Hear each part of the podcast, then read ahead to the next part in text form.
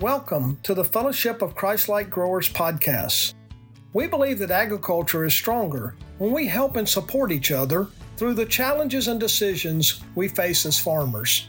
Our farmer sharing calls provide an opportunity to share and learn from each other's knowledge and experiences regarding the agronomy issues that matter most to our farms.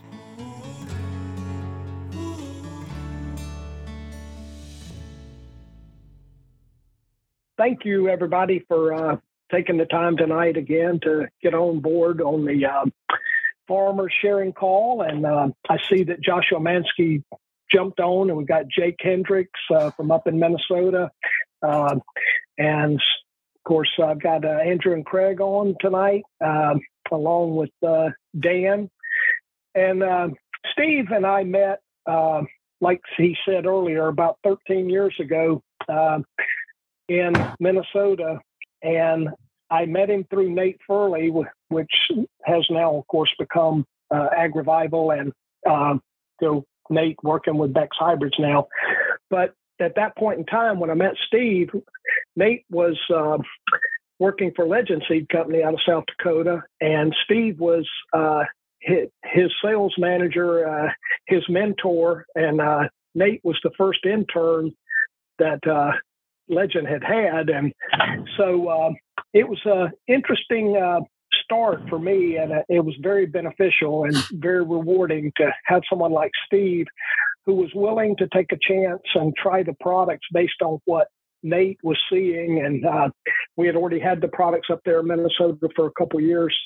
And uh, he was willing to go out on a limb with us, and uh, he's been with us ever since. And so I'm very honored to have Steve uh, accept the invitation tonight to be able to talk with us about cover crops and regenerative ag and uh, different types of tillage and uh, biologicals, biostimulants, and uh, the things that he's done. Uh, again, as we said on each call, we want you to tell us what you would like to hear about. Uh, we've got a couple future calls that we are going to line up. we've got someone who's volunteered to who knows a lot about crop insurance who's willing to do that on a meeting. And I've also solicited uh, Jeremy Swanson there in Iowa to do a talk about all the forms of nitrogen on some future call. Uh, he has a lot of experience from his years at uh, New Co-op there in Iowa, and uh, also with Agronomy RX there with uh, Larry in uh, Webster City, Iowa. So, but with all that, Steve, we'll open it up. the floor is yours, and I really appreciate you taking the time to do this. Okay, well, I'm going to just give you a real brief, brief background. Uh, like I said, I'm glad George didn't introduce me as an expert because I'm far from an expert, but I'm a curious per- person. Um, I spent 35 years in the seed business um, with several companies, majors, regionals, and everything like that.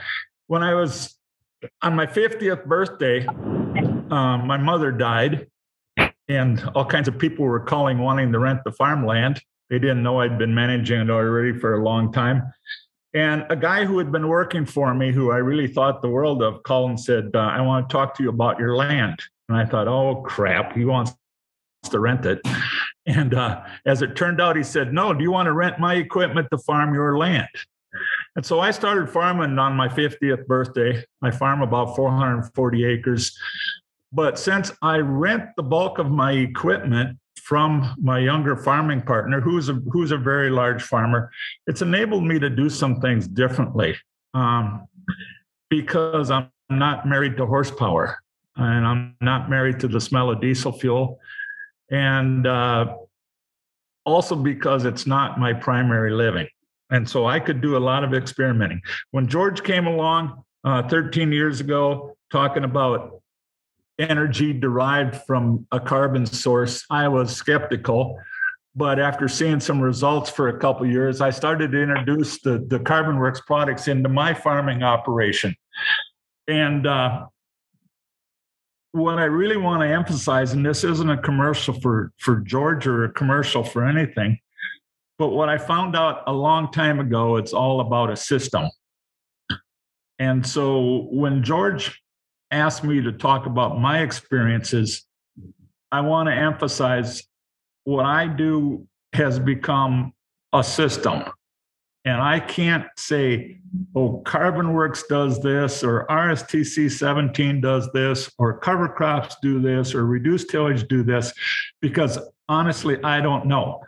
I'm I'm I'm I'm farming um, not as a experimental entity. I'm farming trying to make money and trying to farm in a way that honors uh, the legacy that I have. I'm I'm farming a century farm. Uh, didn't get the opportunity to farm right out of college for some reasons, and now that I'm back there, I kind of want to put the land back into a, a situation. So just give you a brief overview of my operation. Um, as I mentioned before to Dan, we're in the far southwest part of Minnesota. I'm 30 miles north of the Iowa border, 40 miles east of the South Dakota border. Uh, we're farming on what's called the Buffalo Ridge, which is about 1,300 feet above sea level, which is, you know, almost foothills. Um, we're, we're part of the Mississippi Missouri divide. Um, so for us, the challenge traditionally has always been oh, we have to do full tillage because we have to have black soil in the spring, otherwise, we don't warm up. When I first started using RSTC 17 from George, it's because he convinced me I could introduce energy into my cropping system by applying carbon in the in the in the furrow. And that's how we we first got started. Um, right, George? Just that's you know, correct. Yes, sir. Putting, putting RSTC out there as an energy source, putting it down with the planter, um, doing both corn and soybeans, and we started seeing some immediate responses because we were getting the plants out of the ground an average of two to three days earlier and in a more uniform stand than we had been previously the the planter I use runs across about 3,600 acres every year. So we have some good comparisons um, between my system and other systems, not directly on my farm. And what I was seeing was, is as the smallest member of the trio who share equipment, the smallest acres wise, we were pretty traditionally getting to my place last with corn. So another, you know, 1,800 acres were planted before we got to my place. We would change right to beans in the field. Mine would be the first of another 1,800 acres of beans planted. What I was finding out was my corn was up two to three days earlier than the guys I was farming with, even though it was planted two days later. My beans were out of the ground, obviously way ahead of theirs uh, because I was planting earlier but also they just they just kept going. And so that was my first uh, real aha moment about introducing energy into my planning system was more uniform stands, faster growing stands, uh, better root establishment, and, and better seedling vigor. So that was my first foray. Well, based on based on that success, I started to think about how can we feed our plants throughout the season. Um, when I took over the farm, I hate to admit it had been mined down pretty pretty harshly. Uh, the renter that I had, um, I didn't keep a close enough eye on him. He was shorting on fertilizer. He was hauling off a lot of the stover uh, back to his feed lot for bedding and wasn't hauling the manure back to us and some other things. So my organic matters got dropped pretty low. So I started to get fairly serious about building organic matter uh, as another nitrogen source. The mineralization of organic matter in the midsummer was going to be one more shot of nitrogen for me. Um, and that just absolutely for me was the eye opener. I mean, uh, I can ask all of you if you're interested in cover crops the first or have customers interested in cover crops, the first thing I would really encourage you to do is to say, why? Why do I want to do cover crops? Um, and if you can't answer that in a logical manner, you're not ready to start using them yet.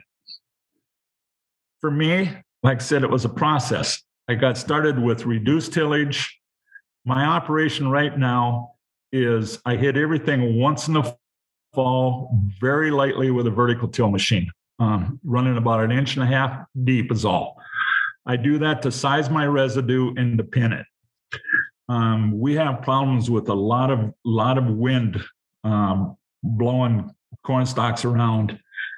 Uh, that's one of the reasons why people still, in lots of cases, do disc ripping and things like that, is to bury their residue to pin it. Well, George kind of helped me find out that burying residue to pin it is like throwing gasoline on a fire. It all goes up real fast. And so I started doing the vertical tillage. Um, and again, this is maybe longer than I need to go, but started doing the vertical tillage um, just to pin residue so that I wasn't plowing it under and, and getting, you know, all, all the, uh, all the decomposition going too fast. So something would be left for the next year's crop. Um, that evolved into not touching it again in the spring, just planting right my corn right into my soybean, lightly worked stubble, my uh, beans into the lightly worked corn stubble, which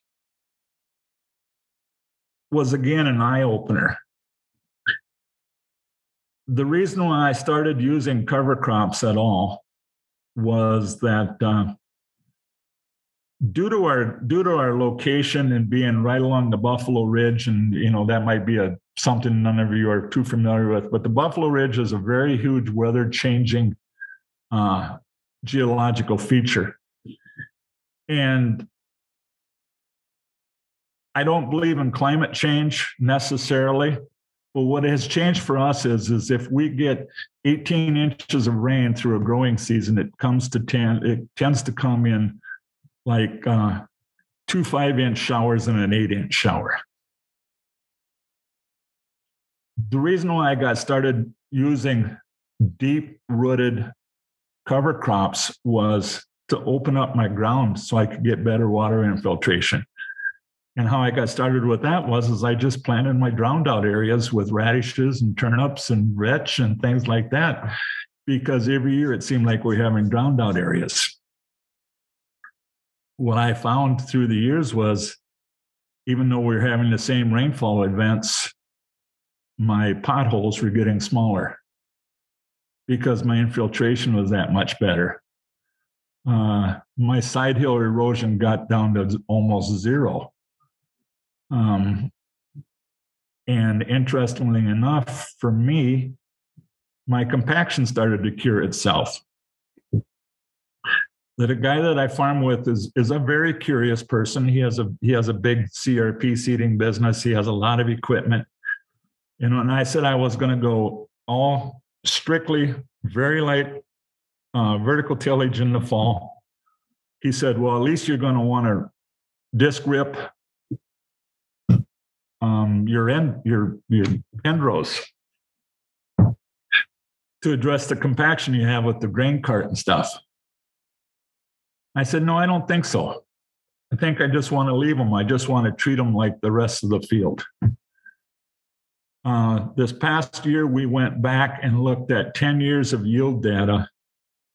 And by not touching my end rows with any t- tillage ex- except what I do on the rest of the field, the yields of my end rows have come to almost match the yield of the rest of the fields.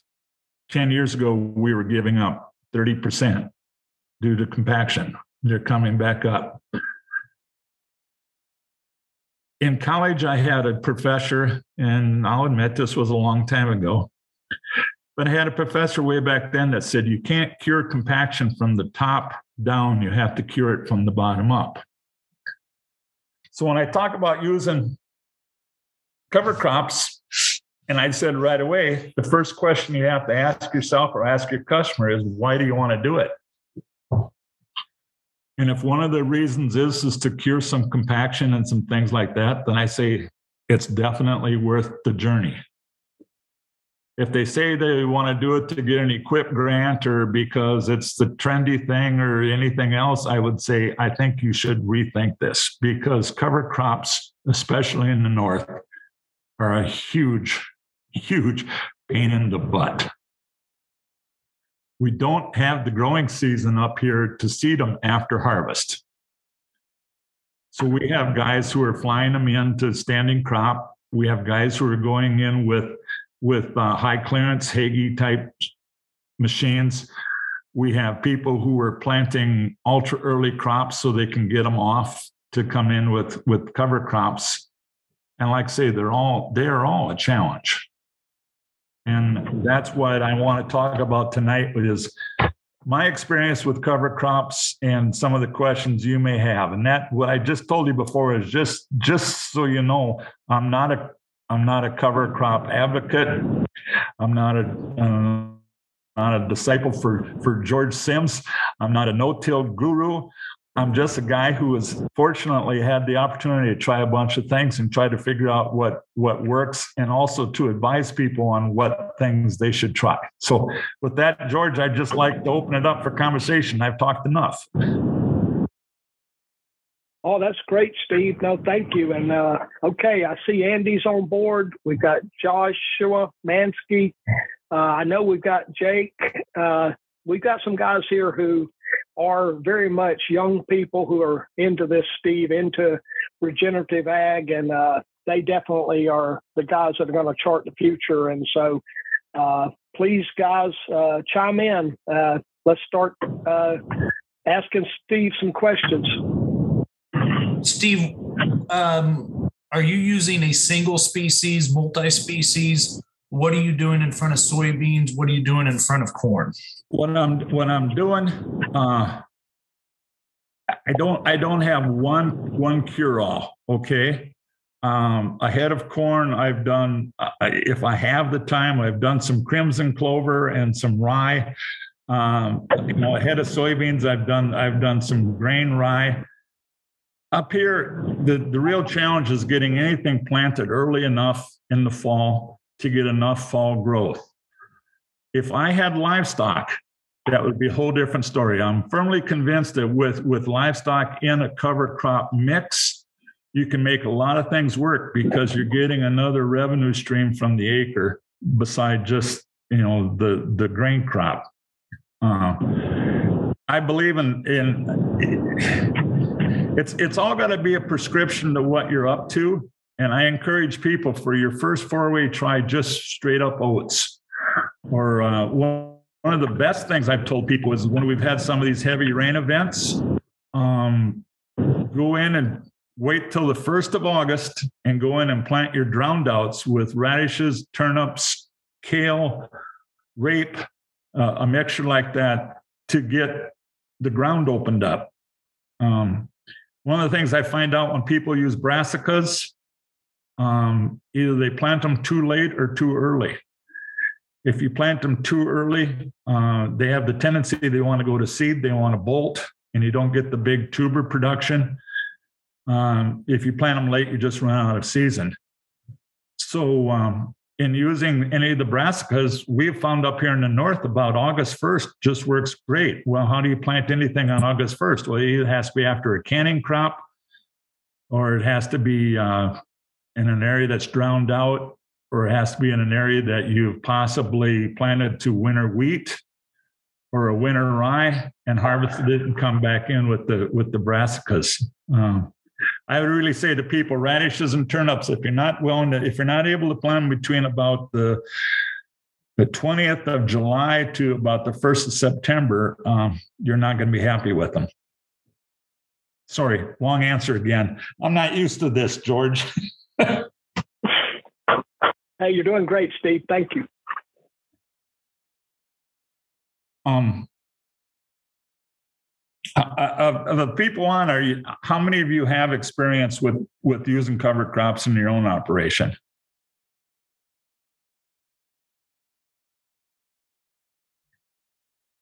We're just trying to for the first time. 22 acres is all. Okay. Steve, I'm north of you, um, north central Minnesota, and uh, we've been doing it for several years, and we just do about four or five hundred acres. Right. How? What are you doing it after harvest, Jake, or when are you doing it?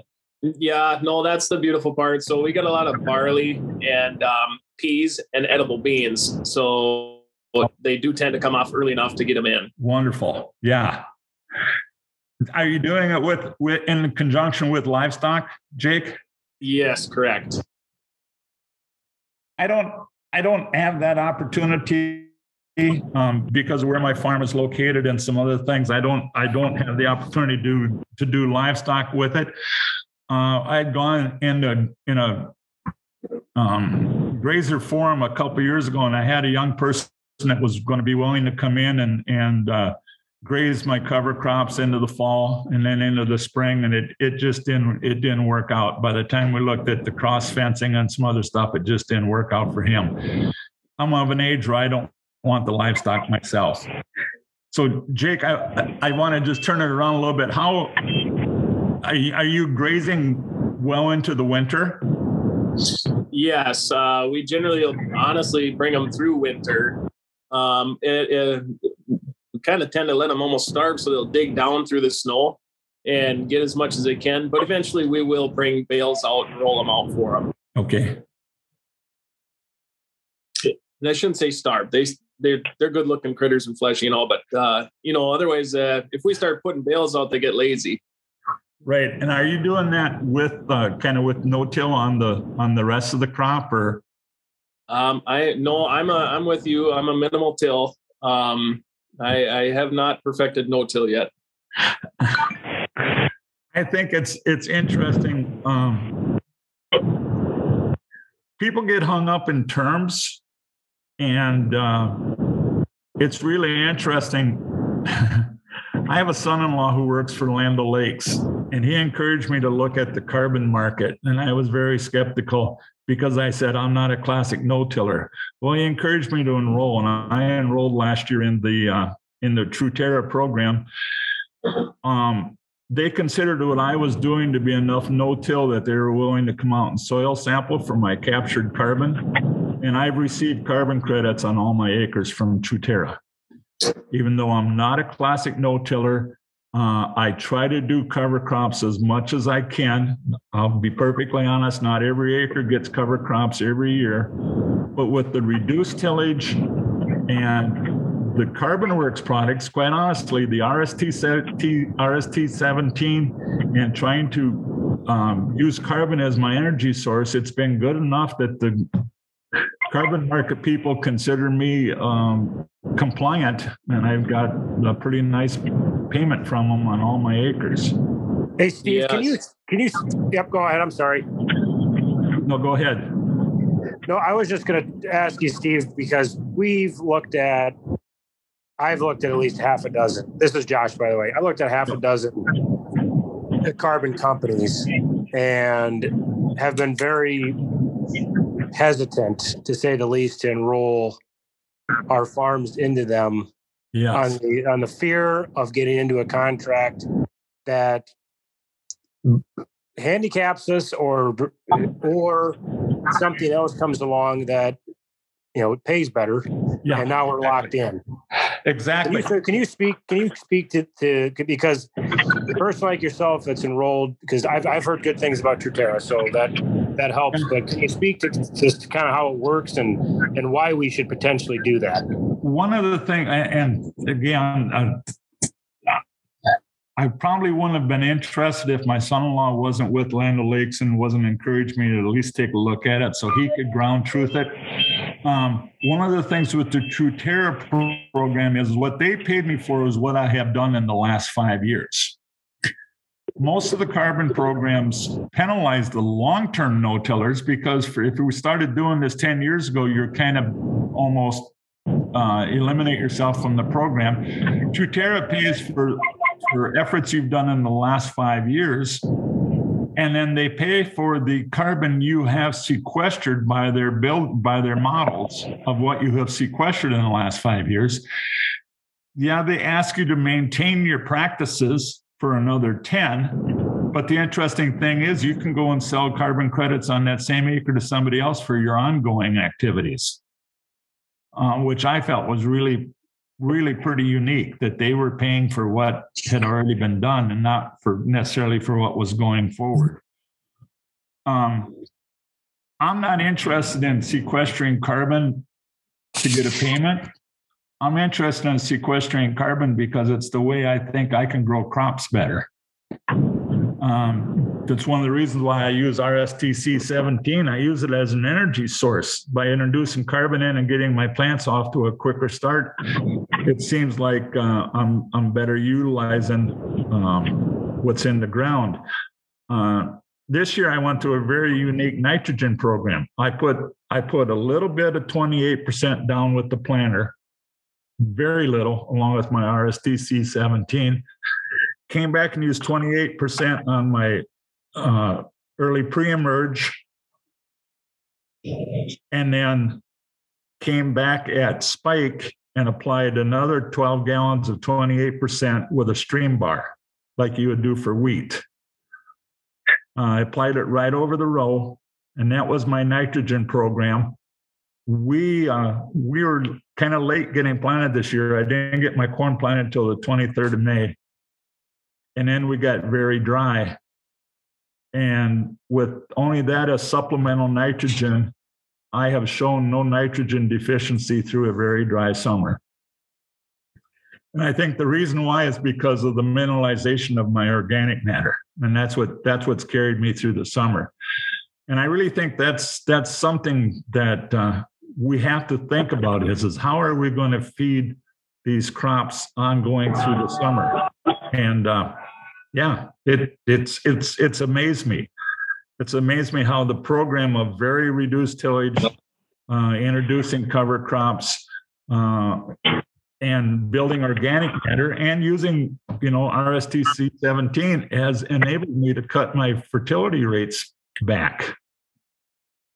Um, Steve, got a question for you. I don't have I don't have the number right here before me, but my yield per pound of nitrogen is is way below a lot of people. Go ahead. I'm sorry I cut you off. No, you're fine. It was running. It was running east and west. Somebody combine east and west. Oh, that over there. Yeah. But we have somebody. Maybe it's not a. Steve, can you? I, I got cut out there uh, just for a little bit. Had you mentioned? You'd mentioned your you know how you're seeding cover crops do you find that uh, you know flying it on with an airplane or uh, putting it on with a Hagie i guess it depends on the type of mix you're using but is that i mean for those of us that want to do this especially with some of the farms we have in northern iowa southern minnesota too there's really no other option right there that's the problem there's no other option and um, a few years ago I we're on 22 inch rows. And a few years ago, I converted a no-till drill, no-till CRP drill that I was part owner of, to 22 inch rows. And I went and tried to put uh, two rows of cover crop between every row of corn, you know, in the in the gap at about oh yeah, you could say about V5, about as late as I could get through with the with the uh, with the drill it was a absolute failure for two reasons. Number one is, is I still had a little bit of residual on my herbicide. And number two, you can't interseed in 22 inch rows. You, you establish your canopy way too early on 22 inch corn rows.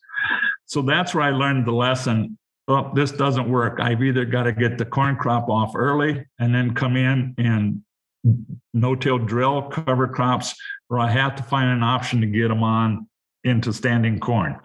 Um, we've done a little bit with a with a with a high clearance uh, sprayer that we converted to having um, a single coulter come down and dropping some seed in. That looks pretty promising. It it it does, but again, it's it's a slow it's a slow operation. Um, in the north, I mean, for all of you guys are listening, I don't know how many are in the north. North is, is the problem is we run out of season. You right. know, that's just the real problem. But also, we have to approach it from a different thing. We're not going to be able to have a living plant on the acre 365 days out of the year because frost is going to stop the living for us. So what I've done is is is, is I've tried to realize let's keep the cost low enough so that if I do get winter kill, I'm okay with that. And I can just go a no-till into the residue and I don't have to worry about killing rye and killing things like that. Um, that's also, you know, that's not a bad solution to be able to stop your wind erosion and stuff through the winter by having something that was living out on that acre uh, isn't a bad solution. So if you're doing it low cost with oats or some things like that, that's something you could consider. Um, I think anybody that's done it will say the same thing. Start small. You know, maybe maybe start with with uh, seeding in 40 acres of oats after after soybeans or something like that, and just see you know how it goes. On the couch. Did you shower? Steve does the the mix. I, I know you that had been maybe eh, you know talked about earlier. That has always been something that's interested me, and especially having it be at a winter kill mix, so we're not having to go in and kill you know rye in the springtime. You know, I mean, you think of a, a mix trying to have multiple Yeah, functions, right? Where your oats are right. they're holding the And- soil, feeding the microbes, and the you know if you had winter peas potentially Yep. sucking some nitrogen or turnips help with compaction. I mean, is that am I on the right spot? You're on, there, you're on do you exactly you're on the ex- exactly the right track that you want to you want to be able to have the soil in the spring um in a in a situation where you can automatically take advantage of it with your primary crop and for most of us the primary crop is corn and soybeans you know um as, and again, I don't, I'm, I'm, I'm not a believer in necessarily global warming, but I know that things are changing, and we're starting to see winter wheat come uh, this far north with some pretty good success. Um, I would consider putting some winter wheat into my crop rotation in place of a cover crop. Because again, I'm going to have something living on that acre well into when the frost puts it into dormancy, and then it'll be coming back out of that dormancy in the spring, and I'll have something living on that acre. And then when I take the winter wheat off, then maybe I can look at coming back in with a with a, a turnip or a radish or a multi-species blend. Um, you know, I, I I think that that's got some definitely some potential for us up here in the north. I know you guys down in Indiana, you've been doing that regularly. You know, you've got you've got weed in the mix and things like that. Up here, that hasn't been an option for us. It's been spring wheat or no, or nothing. And uh, so we're looking at that too. Um, I haven't quite pulled the trigger on it yet, to be perfectly honest. Um, You know, it's, it's interesting, Steve, that you say that. Uh, Dan Coffin here from Indiana. We, we've had people trying it for years and they've not been successful. And part of the reason is because what you've been going through. They um, they don't realize that that the wheat actually, if it's given enough time in the fall, more than likely sets its head. To set the head size, you need energy.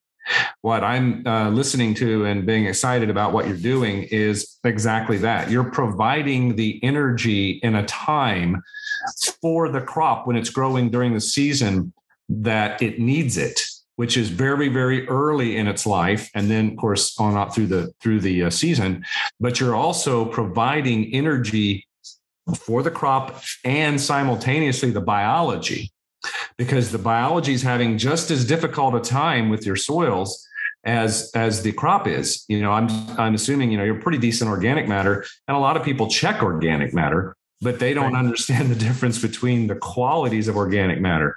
So our wheat crops have suffered here just as badly as they have for you up there because of the lack of available energy. Once people start putting the energy into the wheat crop, they're amazed that it's a different story altogether.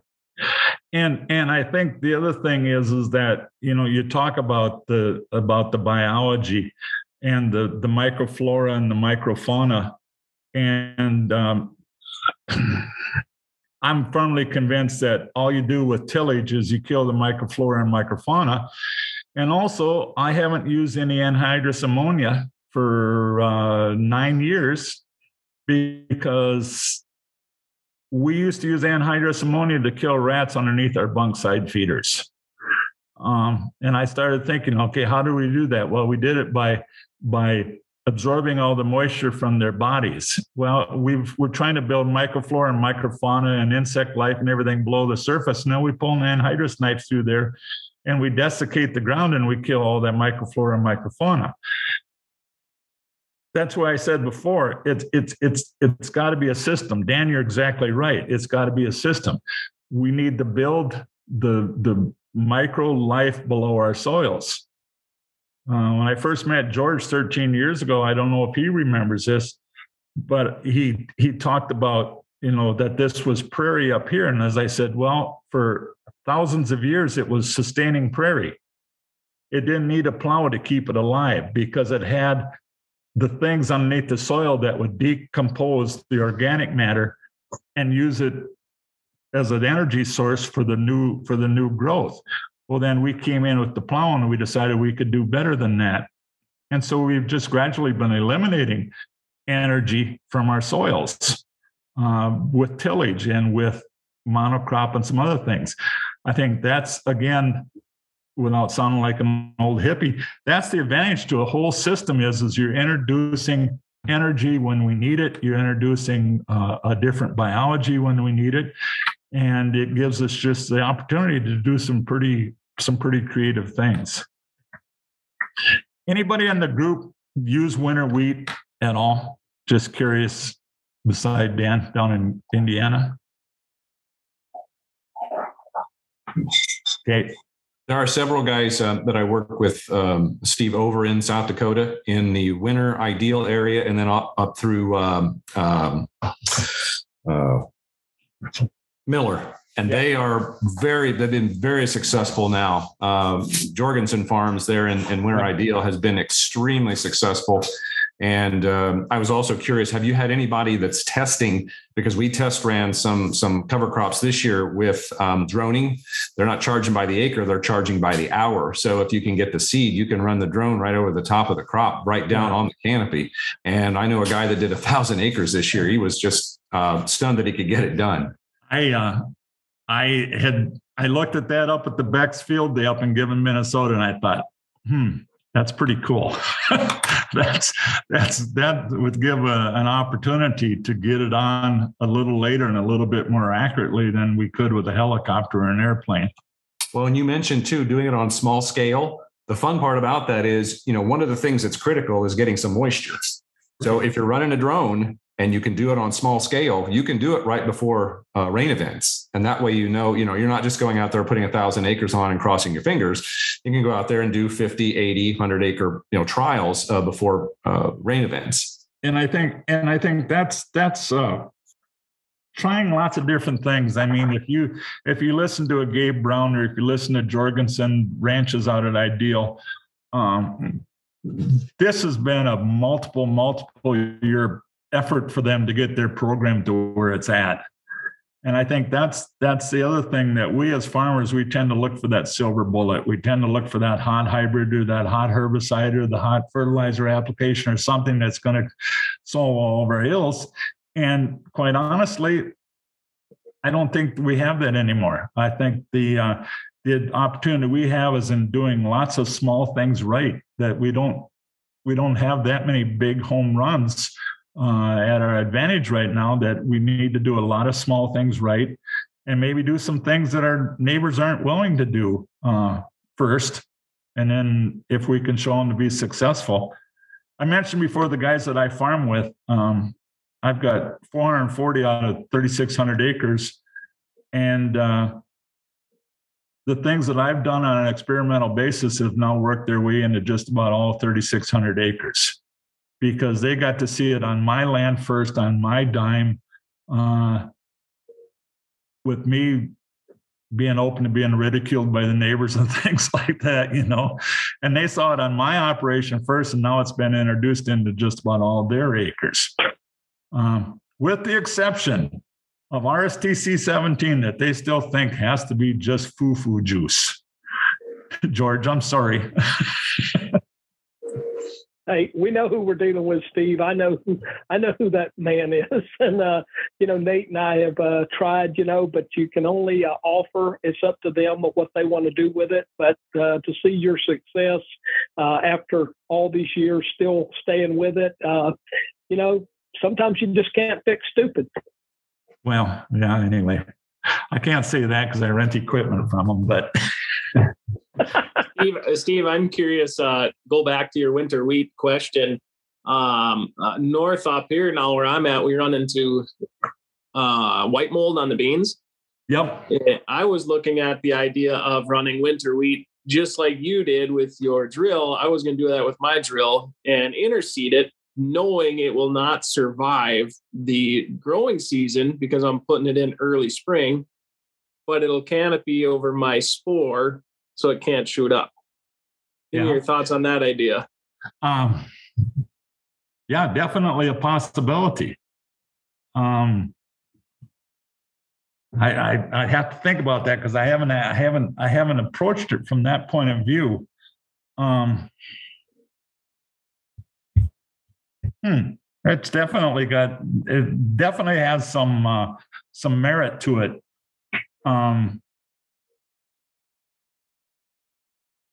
here locally, we've had some people who have gone to to uh, to 44 and 60 inch corn, and then planted the uh, planted the um, cover crops in between them. Um, planting the corn at 34,000 on 60 inch rows, and then with a lot of cover crops in between them, with the theory that they could maintain corn yields within a reasonable amount and pick it up, pick up the the, the lost dollars with pounds of beef um, by grazing the, the the mixed cover crops through the years. Um, the four guys that we had try it have all have all abandoned it because they have just said that uh, it, it just it, it just didn't work for them with that wider rows. That's why what I'm thinking about what you're saying is is to have the have the wheat between the rows. Um, it, that's that's definitely got some possibility to it. I'd have to think a little bit more about that. I think uh, most important thing is is keeping that weed alive or getting it up to a height significantly enough so that it will maintain that cover over the top. Dan, What's that? we lost you there for a second. Oh, sorry. I think the most important thing is either keeping that wheat alive long enough or getting it tall enough to get a good cover to lay over those um, ascospores, if you will, the the, the actual uh, fruiting bodies. Because um, you know, if you get it, if you'd happen to kill it too soon or lay it down and get it next to the ground, it won't be as successful as if you could keep it up physically alive or in a high enough mass over that soil, then I think you would accomplish it uh, completely. So there's there is there would be some hope there. Uh, the other thing would be um, the, the longer it stays greener, the less interested the fungi are in living underneath it. If it's if it's browning out and dying, they're looking for dead tissue. So they would love that scenario. So the longer it stays greener, the better off you'd be. And that's what I was thinking is, is with the with the uh, white mold spores and the fruiting and the fruiting devices. Um, yeah, they're saprophytes. They're looking for dead tissue to live off of until and so they can put out their spores, and uh, that's why it that it's it's got an interesting concept. That's why I'm I'm I, I'm thinking about it. Let's put it that way. White mold is a is a is a is a devil. That and that and sudden death um, have tended to push, uh, in lots of areas, have tended to push row widths back, back out into wider rows. You know, guys that went down to 15s and went down to sevens, um, white mold is for pushing them back toward 30s. In some- White mold Steve, are you still experiencing um, sudden death since you started incorporating your cover crops? No, sudden death for me has become uh, almost non-existent. I'm glad And you I don't that know if it's strictly the cover crops, um, or if it's that it's I've slightly changed the biology of the soils. You know, I've got a, I I got another thing that that I just want to point out because we just had this conversation today. and that's that somebody said, "Oh man, look how the look how the tops of the corn plants are dying out. Uh, the anthracnose has really gotten them." Well, it goes back to anthracnose is a saprophyte. Anthracnose cannot attack a healthy plant and take it down. Uh, for anthracnose to come in and, and then up in this area, that's where we see a lot of the of the corn tops dying out. Has to have an entry point. In most cases, that entry point is the, is early root damage, and so that's another thing that we're seeing in our operation is with the emphasis on early energy in the soil with RSTC, RSTC 17 and building organic matter and things like that, and emphasis on early root development in our fields, anthracnose has almost become non-existent, which again is is is is a pretty strong statement. But it just it just happens. I was out scouting corn today, and uh, I've still got I've got green plants. You know, everything above the ear is still green. I go to my neighbor's field, everything above the ear is is yellow and and and starting to senesce already. And I think that's because again, uh, the seed bed and the energy available to the seedling is enough higher with the system um, that we're seeing better disease tolerance later in the in the lifespan of the corn crop hopefully that doesn't sound too wacky, but it's it's what we're seeing. Steve, do you uh, uh, also not suffer with firing as bad anymore on your crop? No, I'm not seeing the firing. And again, I think it's because as my organic matters levels build and as the uh, the microflora and microfauna in the soils build, I'm getting a, a, a much more consistent release of nitrogen in the soil profile through the growing season, and we're not seeing the firing. Well, and that's directly correlated with the lack of the anthracnose that you're getting. Most people do not understand that the corn plant, um, as it functions in life, the same enzyme that actually degrades the stalk, which when your firing starts, the enzyme that begins to degrade the stalk and move the sugars north to the kernels because the plant is going through extreme nutrient deficiency. That same enzyme signal is the enzyme signal to anthracnose, gibberella, diplodia, and fusarium to actually begin to attack the root mass and cause the plant to fall down. Right. That physiology work was done 35, 40 years ago. And it's been fascinating ever since. And so if you are all starting to see all these systems where it's like, oh, I'm not firing anymore, I don't need as much nitrogen. The balance of nitrogen is mostly organic, it's mostly ammonium forms, there's not a lot of nitrates. Bam, it's all coming together, and the science is there to support it. And what I'm finding fascinating is you're, you've already told us you're not an expert, but that whole idea, of the things that you're seeing and the things that you're making recognition of, there's science behind it. So congratulations, your your visual your visual uh, uh, abilities are are actually dead on with the science machine. So even a blind hog finds an acorn. There you go. Uh, but anyway, George, like I said, George really wanted this to be a conversation about about cover crops, and and you know, I'm I, all I can say is is that as you and your customers look at anything, please avoid uh, being labeled as uh, a diehard no-tiller, a diehard cover cropper, a diehard anything. Find what works for you and uh, experiment enough that you find out works for you, and then always be willing to change because I've had people who have missed opportunities because they say, "Well, I'll never no-till." Well, what do you call what do you call no-till? Well, if I'm not plowing, I'm I'm no-tilling. No, that's not the case at all. You know, you can go to a minimum till or reduced till or something like that. I just had a guy in church tell me the other day. He says, "Yeah," he says, "Boy, if you want a if you want a good vertical till machine, there's going to be all kinds of them for sale in my neighborhood because people are sick of them." And I said, "Why are they sick of them?" Well, because their residue is blowing around so much.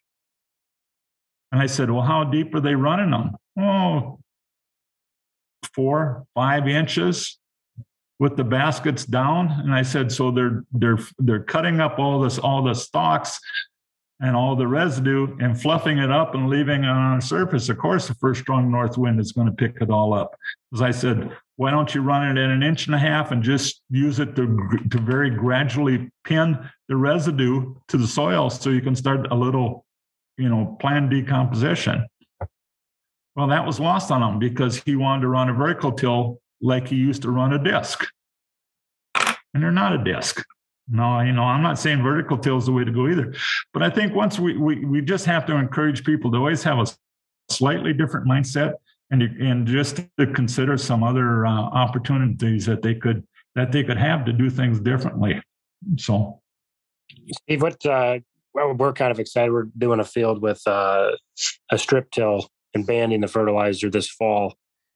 Uh, if we if we're able to do it, what I would like hope to be able to do going forward is to be able to do that in the fall, uh, potentially run cover crops. Uh, you know, maybe even, I don't even know when the ideal time to do it would be. Maybe in late, late, late July, early August. Yeah. Try to interseed. Yeah, and so if I'm going to do that, I'm going to get maybe August, September, you know, maybe two months of growth, and then come in with a strip till. Is that going to hurt any of the benefits I'm going to be getting from that, or no, I don't think so because you're not going to be doing enough soil disturbance with your with your strip till.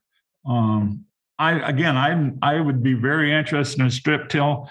Um, I don't own the equipment, and we're on 22 inch rows, and the strip till just wasn't wasn't practical for us. So without the strip till, I started looking for other ways to do things. Um, but I think strip till's definitely got its potential. I want to just step back for just a second on, on how when I applied my nitrogen as 28% at the spike stage with a stream bar.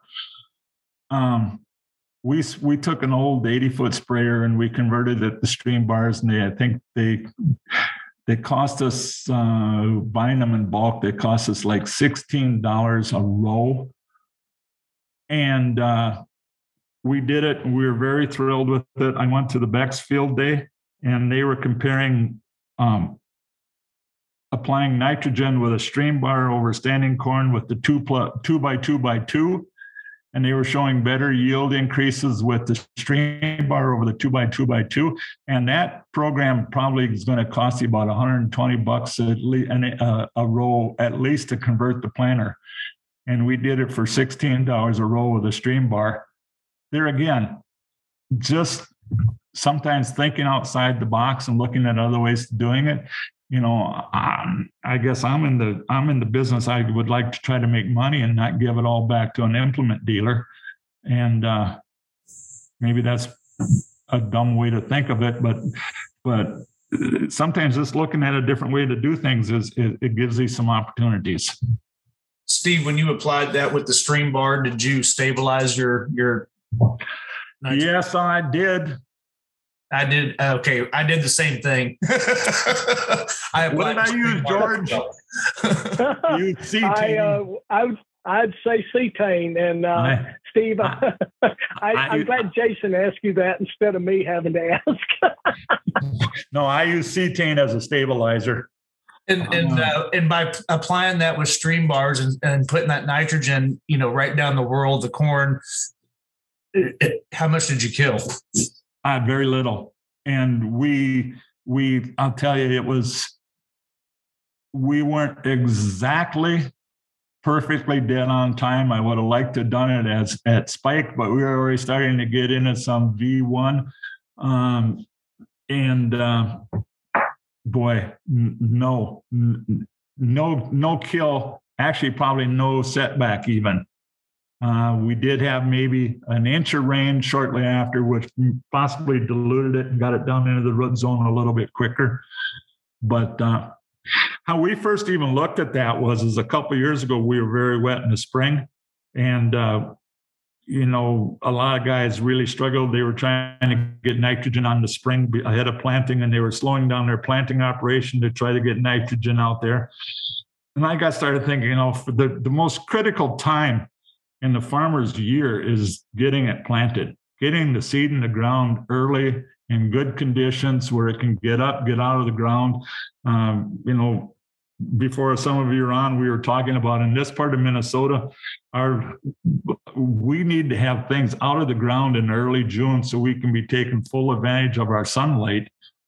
And and that means uh, in lots of cases, I mean not out of the ground, but I mean ready to reproductive stage in, in June. Um, if I have the opportunity to plant soybeans in April, I'll do it every year. I I treat them. I put um, I put RSTC 17 down as an additional as additional energy source, and I will plant soybeans in this part of the world. I planted them as early as April 17th. Uh, all it does for me is increases my yields by getting that plant up, getting it flowered closer to our summer, summer solstice. Um, and every farm magazine you pick up lately talks about early planting soybeans, but I would sure attest to that. But you can't just throw them out there naked. If you throw them out there with some seed treatment and some RSD 17 as a as an additional energy source, uh, early planted soybeans pay off. I think the other thing I just I'm, I'm not bragging, but I one thing I want to add is that uh, my farms are not exactly pristine uh, places on earth. Um, we I, I farmed mostly family land, and unfortunately, my grandfather didn't uh, didn't decide to start farming until 1910. So we didn't get the first choice of all the land. Um, I run all the way from peat bog to blow sand, and uh, it's it's been fun to to to uh, to get the the productivity of the land back to back to where I can be proud of it again. And I think for a lot of people, that could be something that for them to consider too. So. Steve, I also want to go back to where you're talking about using your vertical tillage tool and crimping some of that, uh, you know, down in the ground to keep from blowing. Have you done anything with uh, with biology and energy on on spraying um, after you do that? Because you're getting some of the biology um, stirred up onto some of that foliage as you know you're yeah. You know working it have you done anything to increase breaking that down so that you will have less blowing and get some of those nutrients back? I i have considered it. I haven't pulled the trigger on that yet. Um you know even um i i want to leave it there. I don't want to get it too broken down before frost. Um uh, just because I want it, I want it there, and I want it breaking down in this in the spring again to feed the to feed the seedling. Um, you know, we've had people who have who have sprayed 28%. We've had people put liquid manure on. We've had a lot of things trying to break down the corn stalks, you know, corn stalks faster. Um, right now, I guess I'm of the mind that breaking the corn stalks down faster isn't necessarily a good thing because um, the way we're doing it, that that cornstalk decomposition is releasing nutrients to the to the the growing plant. So if I've got cornstalk still breaking down in my soybeans, um, when they're at you know V3, V4, V5, that's not a bad thing because I I kind of see I think they're feeding my corn my my soybeans, but there again. Uh, I'm going to be quiet for a while. I want the rest of you guys to talk among yourselves. well, I got a question, but unfortunately, this, this makes me uncomfortable, George. Uh, Steve, I'm curious how you it, it, do you incorporate your uh, cover crops into the soil, or do you just let them winter die, plant right into them? And if I you just, do, I just what, let them. I let them winter die, and I plant right into them. Okay, so what's your opinion on if a guy did a fall tillage on a green manure versus a brown? Um, you mean if you got a green manure in the fall, should you do tillage? Well, and the reason I ask is uh, um, curious because it's going to go right into an early season uh, barley, for instance, you know, or you're trying to get her in as quick as you can, so you don't really want to have to till again in the spring. Right. um, and you got some of that decomposition already happening. Uh, yeah, what's your opinion on that? And uh, then I think if, if for that crop that you're going to come back in with in the spring, if it's sensitive like barley, then I think yeah, the fall, the fall tillage, a light fall tillage wouldn't be a bad thing to do. You know, like with a vertical tillers or something, you know, something pretty light.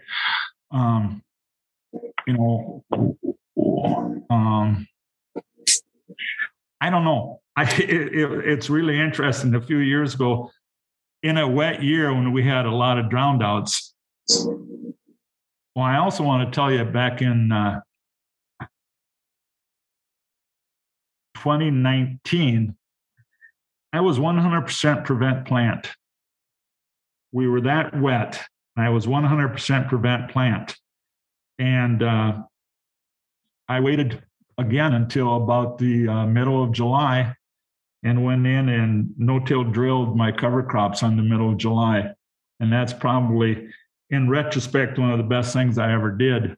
Um, I did a multi-species mix, and it really, really improved the soil and really, really improved the the percolation uh, rates on uh, or infiltration rates on my soils and some things like that. But the reason why I bring it up is that same year I I had a young neighbor who was interested in in uh, cover crops, and so he borrowed our no-till drill, and he went out there and seeded multi-species cover crop into his potholes and experienced the same thing I did. I mean, he had tremendous radish and turnip growth, and it was really in, in, improving his infiltration rate. His dad called me up one day and said, "Well, how in the hell are we going to get through these things with the with the field cultivator in the spring. I said, "Don't worry about it. You won't even hardly know they're there come spring. I mean, the those those radishes and those turnips will decompose enough.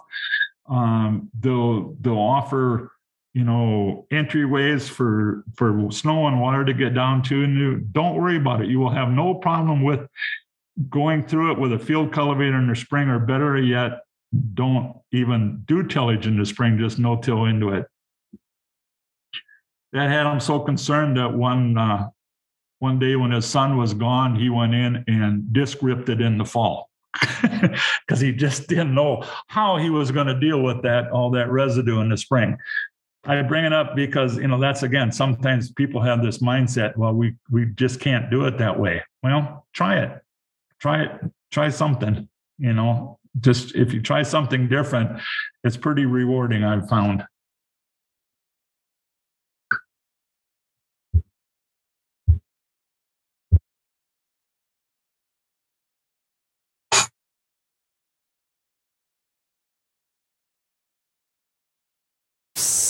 George.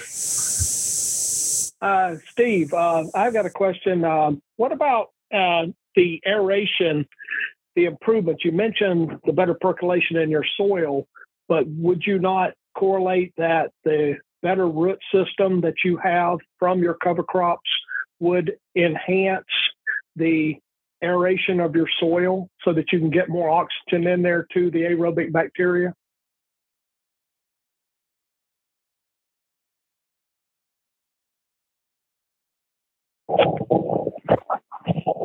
Self unmuted. There we go. I have I have that. Um, also, um, wormholes. Um, I've I've I've seen that great increase in in the the beneficial night crawlers and earthworms and things like that. Um, yeah, I think that uh, it, it, the root holes from the cover crops along with the wormholes and everything else, yeah, it, it has improved the infiltration. And yeah, I think it's improved the oxygenation.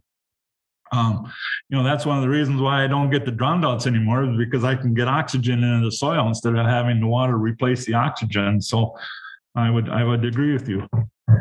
Hey, gentlemen, I I'm going to let you keep talking. I just got a uh, I just got a of an urgent phone call here. So I'm gonna I'm gonna put myself on mute and you guys talk for a while. I got to return this call.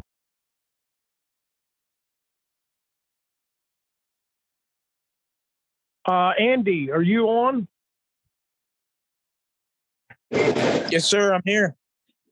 Hey, Andy. Uh, well, I thought that uh, maybe since Steve uh, needed a break there, um, certainly uh, your experience and what we've been seeing and what we saw last week out there in Iowa while we are out there with Larry and uh, Jeremy and others, uh, certainly we're seeing where the the program you know having like kind of what steve talked about it's not just one item that's really making a difference. It's when we put it all together into a program. And i remember when dan talked last december there at uh, the meeting in iowa the annual meeting with larry with agronomy rx that you know there's so many variables that go into this mix and that I think certainly, and I believe that everyone I see on the screen here that's on this call tonight are all like minded in that we agree that we can all bring different parts of the puzzle. And what we're doing tonight is sharing on this call of things that I've learned a tremendous amount tonight about cover crops that I didn't know, that I know a lot more now. And uh, I, and thanks, you know, for what you do, Andy, with the biologicals. But speaking to that, the necessity of having the aerobic bacteria at these certain timings, especially like early on in furrow, especially when we have adverse conditions. Uh, it could be too wet or too dry or too cold. You know, there's things that uh, happen, you know, from that initial germination of that seed forward through that entire crop that a lot of times is totally out of our control, but yet we can do some things to help ourselves. And I was wondering, you know, you speak to that from the biological standpoint. Well, yes, thank and I've been pleasantly overwhelmed with the information that's been shared so far. So thanks to everybody that's chimed in, Dan as well. And George, to your point, you know, um, there's been a lot I think that you know we've noticed biologically and with the introduction of some different species of covers but it it definitely seems like from what I've seen you know the more that that we can increase the amount of oxygen induction in the soil via you know some of the the things that we've done with you know the CarbonWorks products the change in the tillage practices however that's accomplished um, it definitely seems like the production of the aerobic bacteria was, you know, significantly increased, and that translated directly to what Dan mentioned earlier in enzyme production and sugar synthesis and protein synthesis going up into the grain. And I think that's why we saw, you know, some of the responses that we did, not just with the yields, but also with, you know, the disease pressures being down and um, the re- the drought resistance being what it was. So, um, I mean, I think there's a lot to be learned for you know how that all kind of translate how we can keep the amount of of oxygen and the the uh, the things that we need airflow wise in the soil for the for the biology to replicate quickly and effectively but um, also want to mention that you know and it was brought up earlier that you know there's there's a lot that we don't know yet about how they metabolize things and how you know if we can increase what we're doing and and focus on getting energy timed out, you know, so that the microbes are able to break it down, that that their metabolic processes are going to release things, you know, at the right times and in the right phases that that we need as well. So um, I don't know if that answers your question, but those are some things that I kind of picked up as I, you know, traveled around and listened to guys and looked at, you know, what we were seeing in the field. But definitely, you know, agree and and acknowledge everything that's been said so far and just uh, thankful that we have again an opportunity to share and talk to each other and and make the observations. Well great. Thanks. Dan you got any uh, thing you would like to add to that?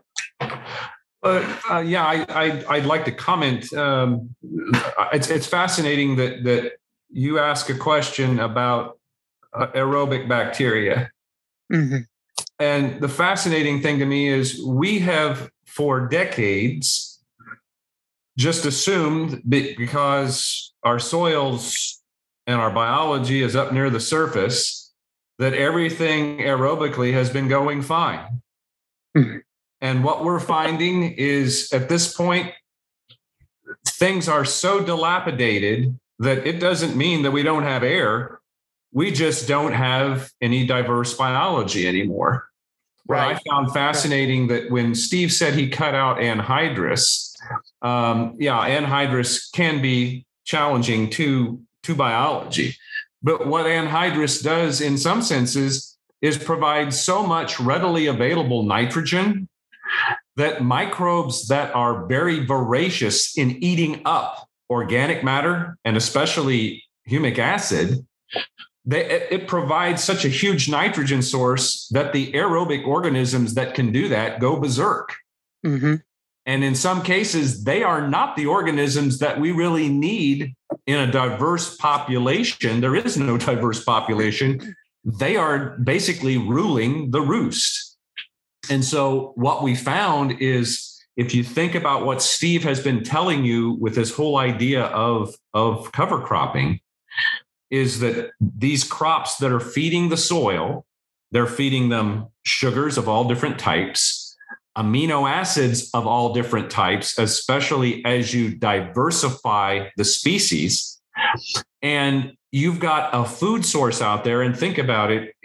I mean, if if if you enjoy going to a fine restaurant, you probably don't go there just to eat french fries you probably are like i'd like to have some steak. I'd like to have some salad. I'd like to have maybe an appetizer you know maybe an extra course. And how about a little dessert here and maybe a little wine with my dinner?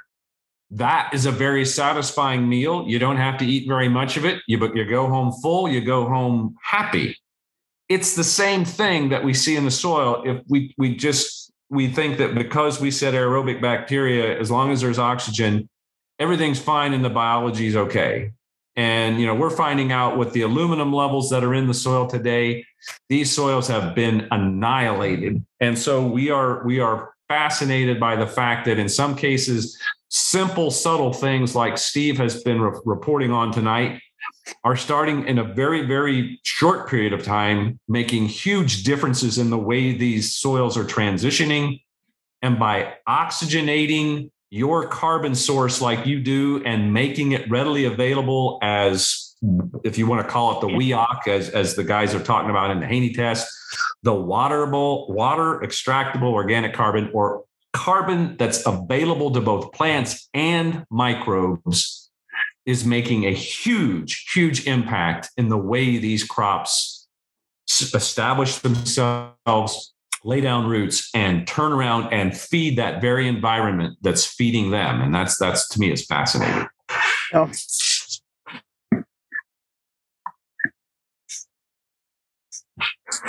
Dan, that was very well said, and I could not agree more. I mean, that's that was that was awesome.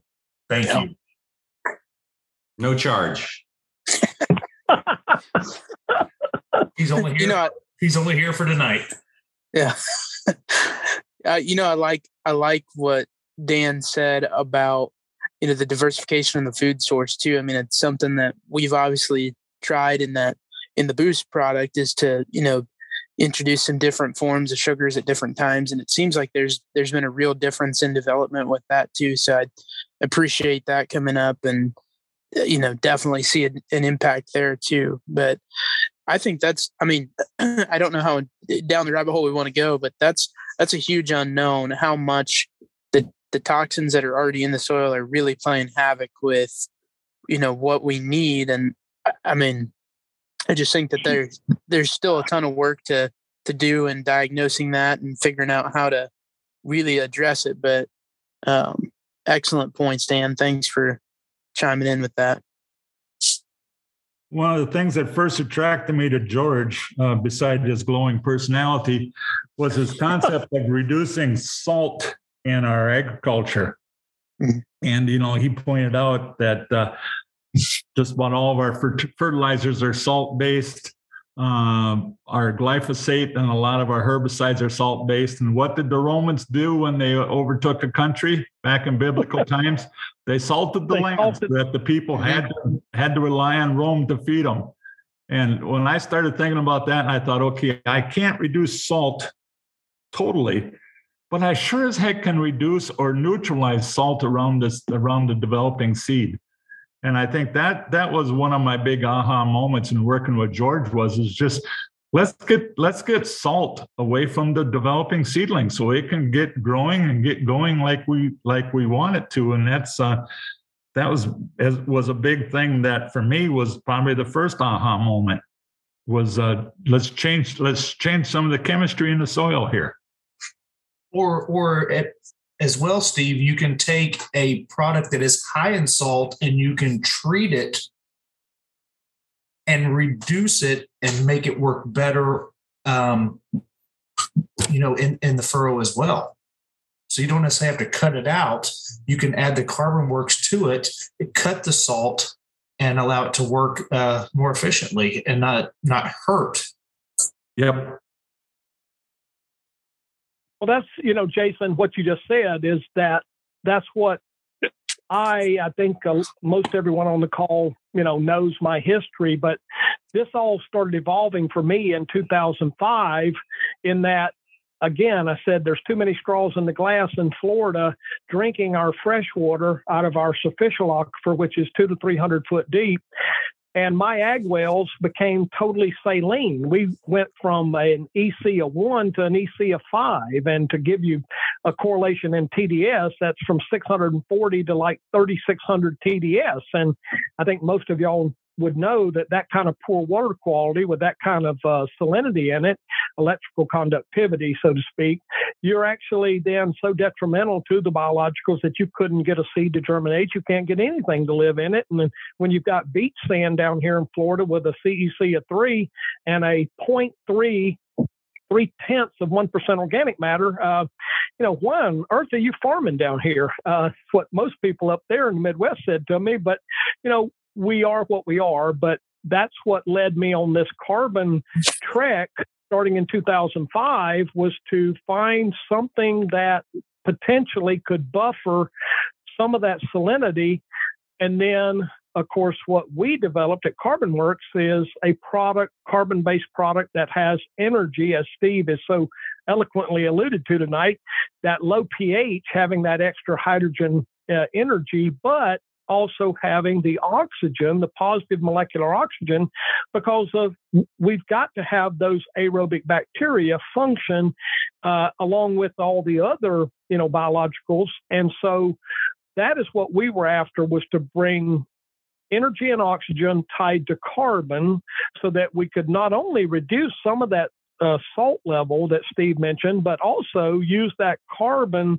as a buffer. It can buffer that burn from that salt, minimize some of that damage so that we could get the seed germinated. And when I first showed up in Minnesota with Steve in around 2010, we actually uh, we're going up against 1034.0, 624.6, uh, nothing, water, you know, the conventional starters of those who were still using starters. And that's where the RSTC 17 in furrow with water was giving such a boost. And especially up there in Steve's part of the world where they are a long way from 55 degree soil temp to, to be adequately, you know, planting corn with a good chance of germination.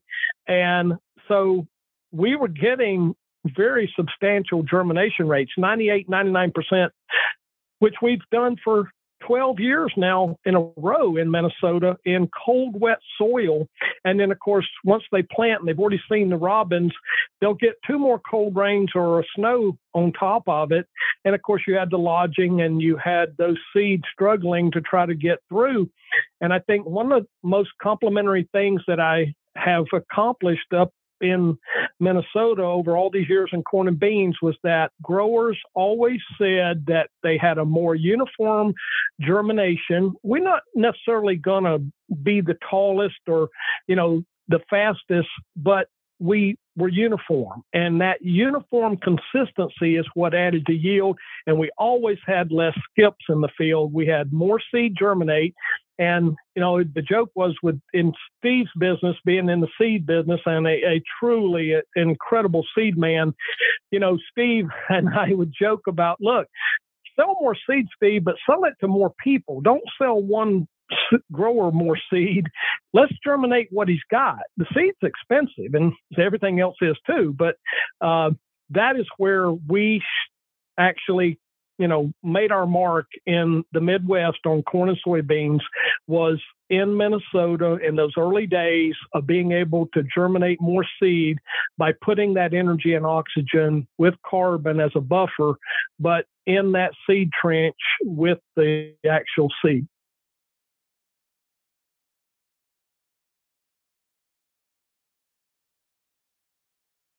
Total agreement. oh, thank you, Steve. I can Well, the uh, floor is open. agree to that too. Jeremy, are you still on the call still?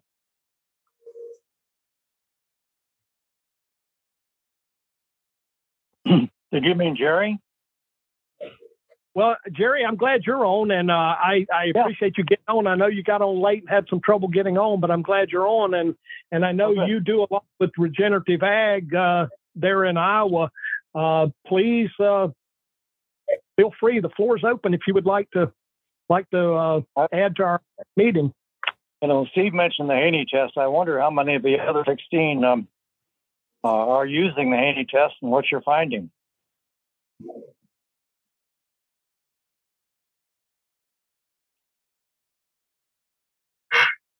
This is Dan. I can comment a little bit to that. Um, there are more and more people using it all the time, and we are using it more for indicators. As I talk with growers around the country, we're using it more for indicators and you know directional sense rather than just something like the old traditional tests that we've gotten in the past. Because as the stuff that we've been talking about here this evening, uh, finding out that that you know nutrition can be off the scale nutrition can be in the toilet, but crop response is coming from a whole lot more stuff than just the nutrition, uh, the availability of it based on what an old standard soil test gave us. And so um, more and more people are looking at it, but be, obviously because of the cost, they're not doing it on such a large scale, which has actually become, um, I think, enjoyable to some people to realize that as long as they've got the indicators and they're figuring out things in the right direction, they're starting to worry less and less every day about the fertility levels and more and more about the life in the soil. So it's been kind of fun to watch that.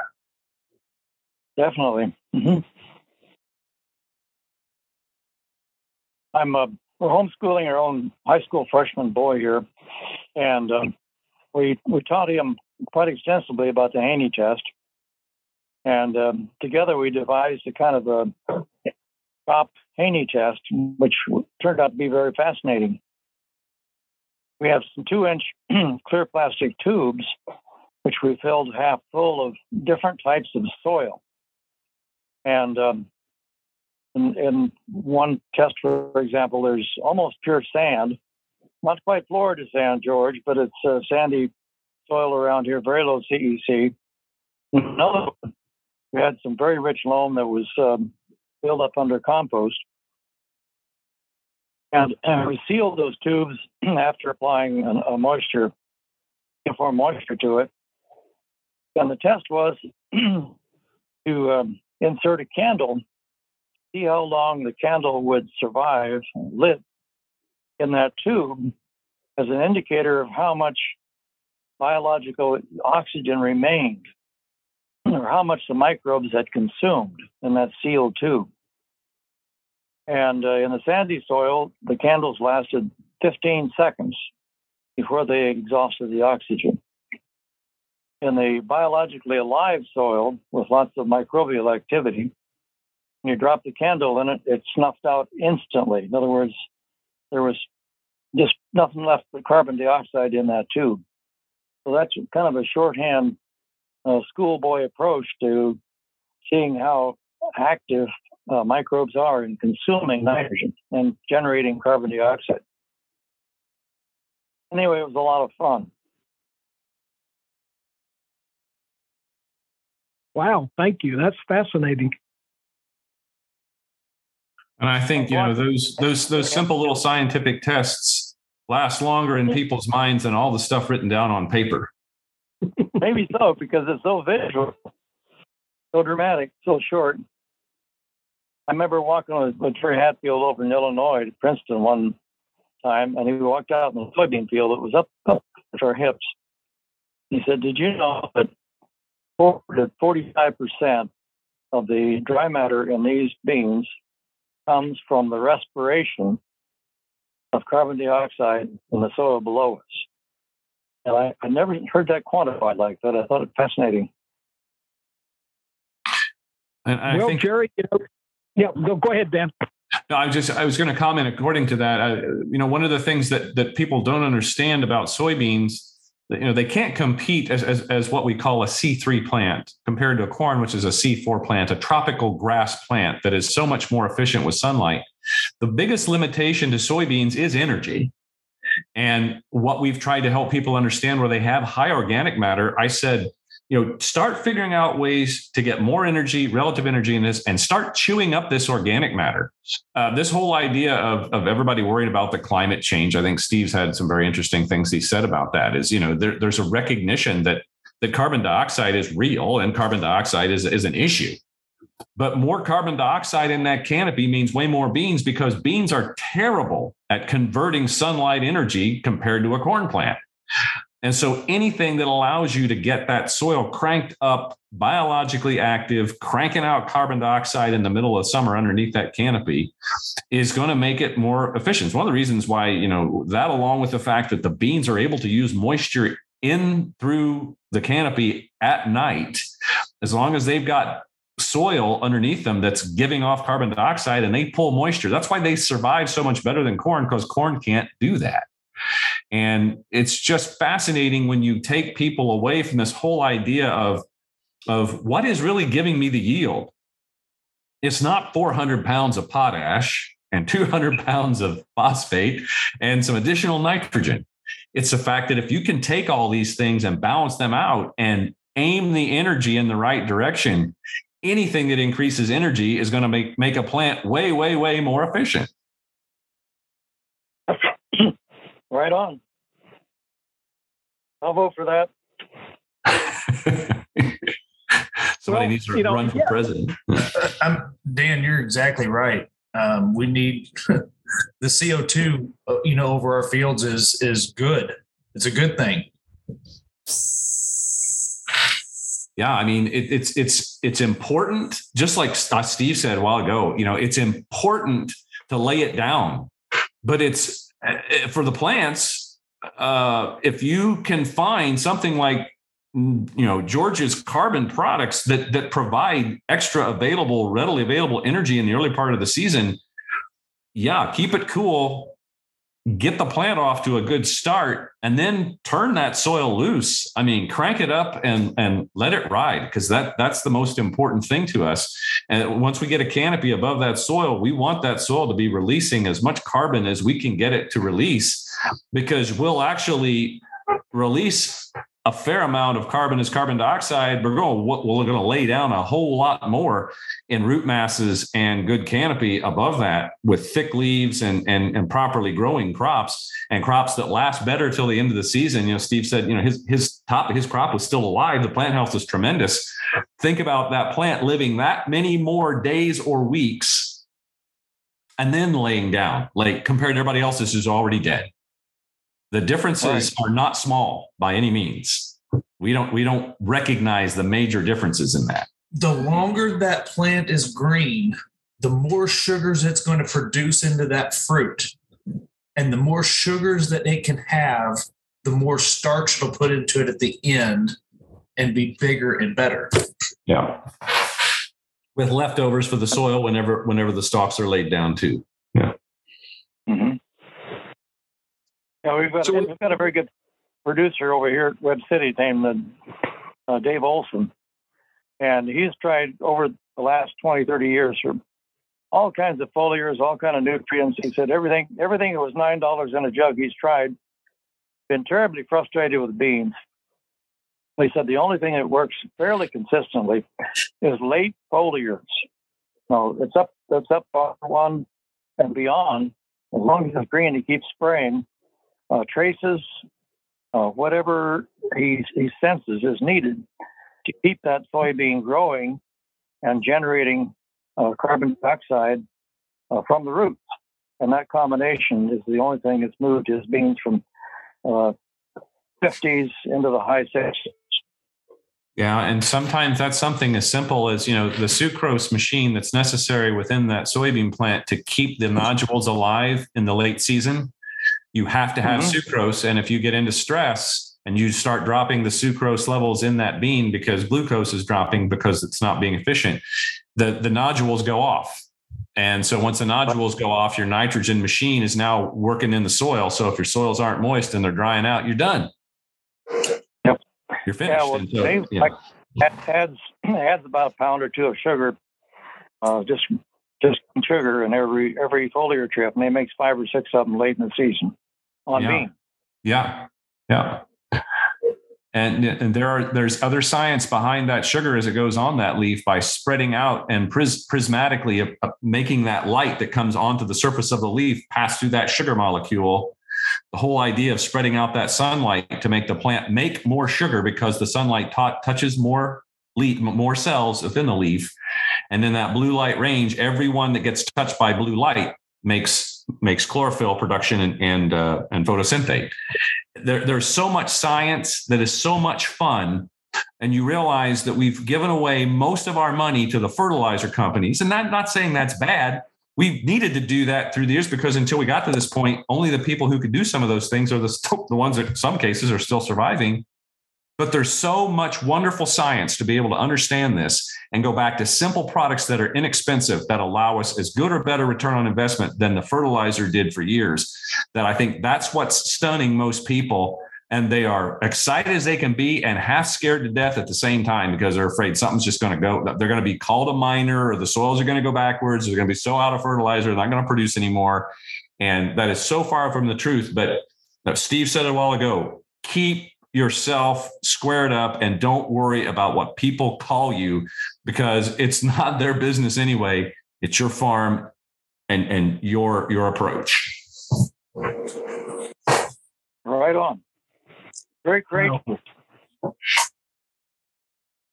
Yeah. Well, thanks, Dan, and thanks, Jerry. And, um, you know, the thing, Dan, that we had been, you know, advocating this year uh, for all these years, but especially in this last year of, you know, educating growers that they all know the photosynthetic equation. I think everybody does, but they very rarely looked at the respiration side because just what has been talked about, and what you were saying, Dan, is that that sugar that goes down to the roots, uh, to the biologicals in the soil, they're hungry too, and they're eating, you know, up to and sometimes more than, unfortunately, 50% of the photosynthetic sugar produced by the plant is being sent down to the root system to get those guys to do their job, which is break down the nutrients and, you know, make water uh, available and transport it up so that we can build more sugar in the plant. But that breakdown of that sugar with oxygen, the microbes are after the energy. And what they release is CO2 and water. Just so happens to be the ingredients needed, uh, you know, to remake more sugar. So what y'all were saying earlier about the soybean canopy as it's canopied over and being able to trap possibly more of that CO2 that was broken down from the sugar, then that increases again the photosynthesis. So this is a symbiotic relationship that is very mutually beneficial for everybody. But until we started really guys like you, Dan, that have been doing this for a long, long time, Larry, uh, Andy, others, I mean, Jerry, you know, there's a great number here of you know on the call of us that are uh, much older than a lot of the younger men on the call tonight but you know we're sharing with them the things that we had to learn the hard way that wasn't in the book and wasn't really mainstream and but what we have been sharing is actually the truth and that's why we chose uh, to start having the calls like this that we could all share. If uh, for those who are willing to share, uh, that's what we're after. And uh, again, you know, I always have asked uh, every call if you have something you want to hear about and a topic that uh, you want to, you know, talk about on a future call, please let us know. Just uh, you know, text me or call me or email me or Jason or anybody on the call that you want to, you know, share with. Uh, let us know. We we we want this to be informative and you know, we've chosen to do this as a as a service to fellow growers to help uh, all of us do a better job. So uh, we're wide open for your comments and suggestions. Well, thank you, George, for putting these on. This is wonderful. We definitely need to get Dr. McNeil on one of these. Oh, I know. And I invited Michael. I did uh, send him an invitation, and uh, you know, but again, I know not everyone can get on, and but we, you know, are trying to do them uh, routinely. We've been able to. This is our third call uh, in the last probably two months, and we want to have more in the future. Uh, knowing that we're soon going into harvest, and everybody's going to be, you know, wait until you know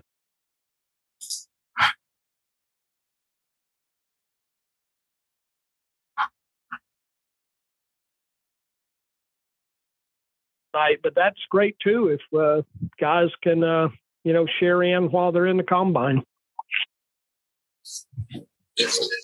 Well, I'm curious. Uh, we're talking about the sugars and pumping it into the ground and everything. Is there to kind of tie it back to cover crops now? Can you is a cover when does a cover crop uh, is it too young at a time to start shooting exudates down, or does it got to be a certain size, age? Kind of a dumb question, but um, my my pertaining to the fact could we be putting a cover crop in too late and wasting money?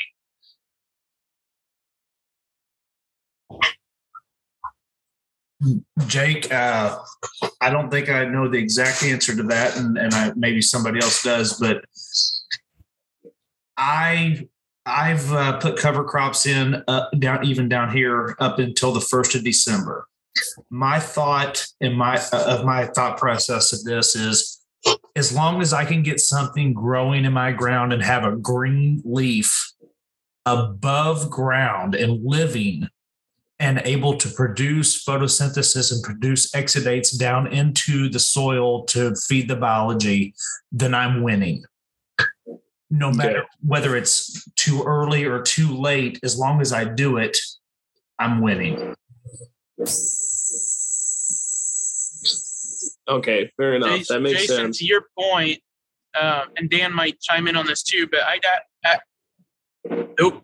Uh, Jason, can you hear me? Did I lose you? Absolutely, yes. That's a loss. Okay. Uh, I was going to say Dan might be able to. Dan might be able to add on, but um, we did a little bit of research on that, and there were s- several articles that kind of got pulled in, but uh, there was a direct correlation with any green mass and and the the response biologically, and the number was anywhere from 500 to a thousand times more CFUs, basically in the soil of biological activity, just on just on a live root mass. So it seemed like if you could get anything growing at all, there was going to be a net benefit regardless of the time. Ah, well, very good. Thank you, Andy. That kind of that backs up my my thoughts. Then, thank you. And and I think you know one of the things to always consider there. We oftentimes, because we work within an industry that provides products, um, you know, crop to crop, we talk about biological products and applying biological products to crops and also to cover crops. Realize this that if all you did is just put a drop of a biological product that has very, very high counts, um, and you were only doing that in, let, us say, instead of the normal rate being um, 16 ounces for, for a crop in the furrow, let's say, if all you did was put out one to two ounces in water or put on a light seed treatment on every seed, once that root comes out, all the bets are off because that plant now takes over what it needs to do. The soil begins to feed that plant, and the plant begins to feed that soil. And the microbial numbers that happen within a matter of hours would astound you. Your number, your, your mind can't wrap its itself around the numbers that start. So uh, all is not as it seems.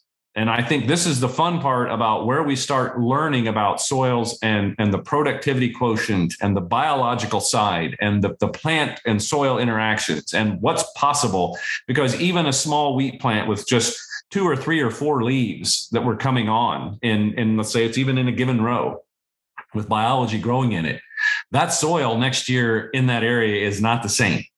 It is in far, far, far improved soil, even if the wheat crop dies at some point or you kill it, the soil that's underneath where those wheat plants grow is, is, is, is fascinating. And just two or three years of that in a row will change a soil significantly to the point where you don't recognize it so much anymore. It does entirely different things than it used to.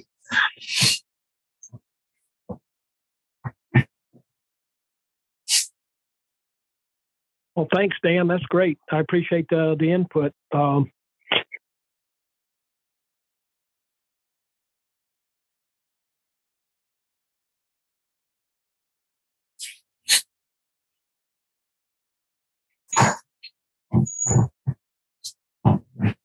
George must be skipping out a signal. I was going to ask Dan uh, a question on that point where you're just getting something to grow. Does it matter what kind of plant that is? Does it matter if it's oats, turnips, winter peas? I mean, does that matter? It, it, it, really does not. Um, I mean, even weeds serve a purpose. Weeds give you indicators of what's going on in certain parts of the field. Oftentimes, you know, we'll see different weed patches out there, and people are like, "Well, that's because you know the weeds make seeds and the and the, the, the seeds make patches." Well, yeah, there's truth to that. But the reason certain certain weeds grow in certain areas is because they're indicating to you that certain nutrients are low, and those weeds that grow in there oftentimes are actually releasing certain nutrients to those areas. You'll you'll recognize that with dandelions and calcium and and with um, uh, giant ragweed and iron and different things like that. The the the type what I normally do, and I think Steve actually uh, was referring to this back early in his in his presentation, that when you're coming to a corn crop, when you're coming to a grass crop, you need something that has some leguminous or or broadleaf background in it to really make the soil best for the corn crop the following season. It's almost like, you know, a miniature version of crop crop rotation because grass crops really love the amino acids and sugars and proteins that are given off by broadleaf weeds, especially leguminous ones. If you've got soybeans coming or a pea crop or something that you're going to grow that's a legume crop, the grasses that are planted before that give off the right combination of amino acids and sugars and proteins for that legume crop. They love each other, you know, in in in, in that scenario. So if you can put in two or you know two or three different types of crops, um, or if you only got one choice coming to soybeans, is one of the reasons why rye has been so good because rye is deep rooted. It gives off a lot of stuff. It's a grass crop, and the soybeans love it. Plus, rye is very, very good at releasing manganese, and, and the soybeans have been, you know, grossly manganese deficient for years in many of these soils because of the glyphosate applications. So it really doesn't matter. Um, the only thing I do caution people is if you get lots and lots and lots of of, of uh, turnips and radishes, they make lots of nitrate and be careful about putting too many radishes in front of, of a soybean crop with nitrate because you know when that nitrate as long as that nitrate comes out and it washes away that's one thing but nitrates are your blocking mechanism your blocking chemical signal that keeps nodules from forming on roots and so if you got way too much early nitrogen, you may get good growth of the soybeans and you pull up the plants and it's like, well, where's my nodule? They haven't started yet. Well, it's because you've got so much nitrate that the beans are actually, you know, growing too lush too early in the season on that nitrate. And the nitrate being there is, is shutting down your ability to make nodules. So well, that's a, that's an important point there.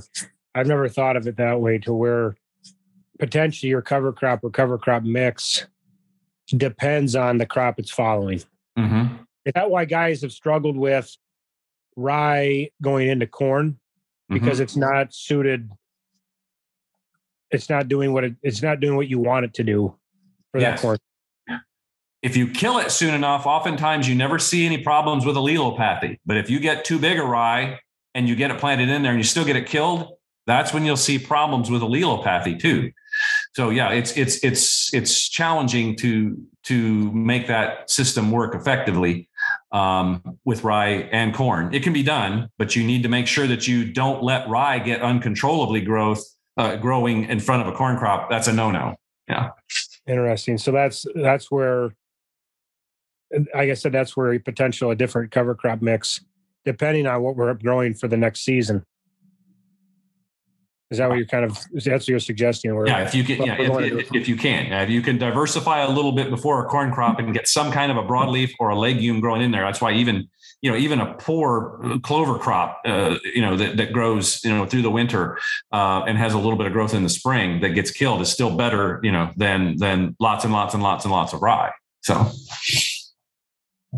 Well, that's speaking of that, trying to get a legume or some sort of nitrogen fixation plant uh, try and, and potentially having you know a cover crop that kills in the winter so you're not having to come back in the spring and terminate are you getting enough fixation with uh with like a winter pea?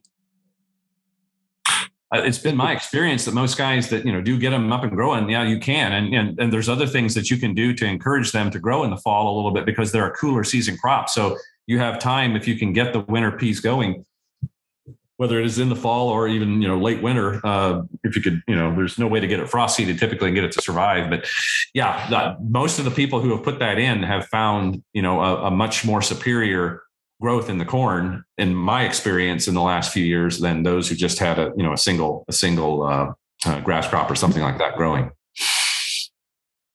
Thanks for all that insight.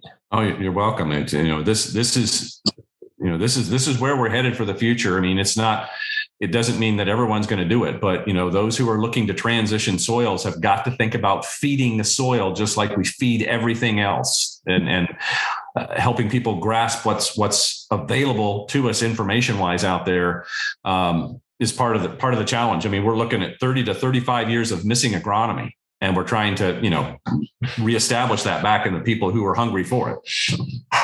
Well, there's definitely a hunger. Yeah we're, we're hungry out here. I know that. Dan, your soil your biology like livestock. Yeah. And you know the other thing that uh, was was talked upon uh, with Steve was talking earlier about the in- introduction of animals.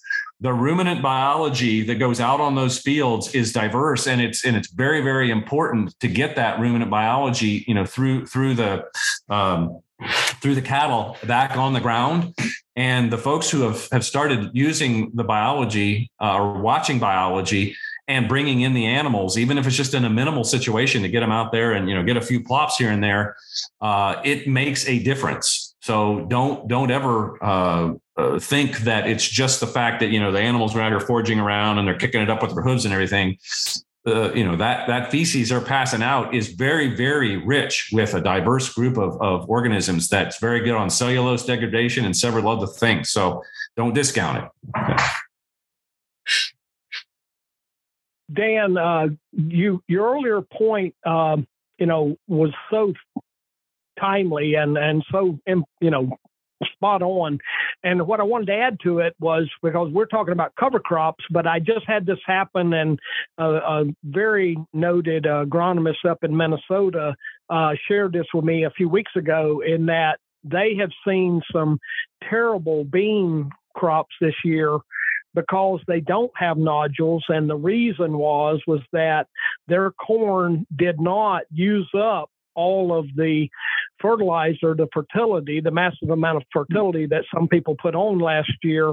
And that leftover nitrate is actually what has harmed this year's soybean crop just for what you were saying, that leftover nitrate uh, gave a bad signal to the soybean plants, and so they did not put on the nodules, and so they wound up running out of nitrogen, and the bean crops are going to suffer greatly this year in uh, Minnesota. Yeah, that's very important. And other another thing to think about, George, because um, you know the government provides money for people to do late season stock nitrate tests, and people who've gotten carried away with the nitrogen machine on on corn crops and we get into this dry weather like we've had this year in many places, and the nitrates that build up in the base of those stalks, if those stalks open up um, or aren't open up fast enough to get that nitrate out, by the time you take leftover fertilizer nitrates still in the base of those corn stalks and these bean plants growing in a very very tough situation where in many cases the herbicides you know where we've gone to the the ppos and and the, they're set they're stunted for weeks. And then they try to kick into gear and then they get all this nitrate. This is exactly where this whole industrial complex is starting to crush the whole idea of of good plant and soil health and people are starting to see these indications of it but they don't know what they're looking at. And so that's a very good point george. You cannot let this thing get out of control and change the numbers in the soil system with a plant that can't get up and move away from an area that it doesn't like. It's got to do what it's got to do in the area it's given. And so we've got to be a little more uh, understanding of what's going on out here and not oversupply anything if we can avoid it. Is that why Ream, Reams always said though to keep the same crop, uh, not change crops, right? And is that kind of the reason behind it because we're keeping the same frequencies in the same soil? That there's there's part of that is is is reality. Yes, yeah you know that after a certain number of years, three to six years of a certain crop in in a uh, in a system, if it stays in the same crop, it goes through a little bit of the doldrums up front. But I think a lot of that we've seen in the doldrums was the system that we've actually been utilizing in the last 50 years. People who've gotten away from that system of just crop rotation and poor soils don't see the doldrums. And then after the first three or four or five years the, the the the the, yields begin to jump and jump higher yet. And i think that's all a part of that system. You know and that's that's physics. And we don't talk about physics in agriculture. We only talk about chemistry and a little biology. We forget the physics. We don't understand physics so let's not talk about it. But that's not real. So that's all part of it. Mm, no, thank you, Dan. I, uh, I, I, I do appreciate that. That that's all. That's that's incredible. No, thanks for sharing. That's good stuff. Dan, what are your thoughts on uh, making a foliar application in the last 30 days on soybeans? What's something we could do to maybe maybe push those to uh, give it, get a little bit bigger bean? That's a that's a good question, but you ask it very vaguely. And this is not uncommon. And I'm not saying that to, to beat you down or make you feel embarrassed or anything, but people ask me that a lot. But I have to ask you, what is it you want that bean to do? I want to haul marbles, not BBs. okay. So the hard part in all this is what what by nature beans are what we call an indeterminate crop. An indeterminate crop means it's going to keep doing what? it keeps going. It keeps going. And so the hard part in all this is you've got to try to figure out some way to tell that plant to shut off new production of beans and fill everything that it's already got. Do you know how difficult that is? Are you? Oh, anybody have a wife here? I mean, that bean wants to keep on living and make more and more beans. And so, you know, one of the reasons why we don't get good test weight on beans isn't because that they aren't making good test weight.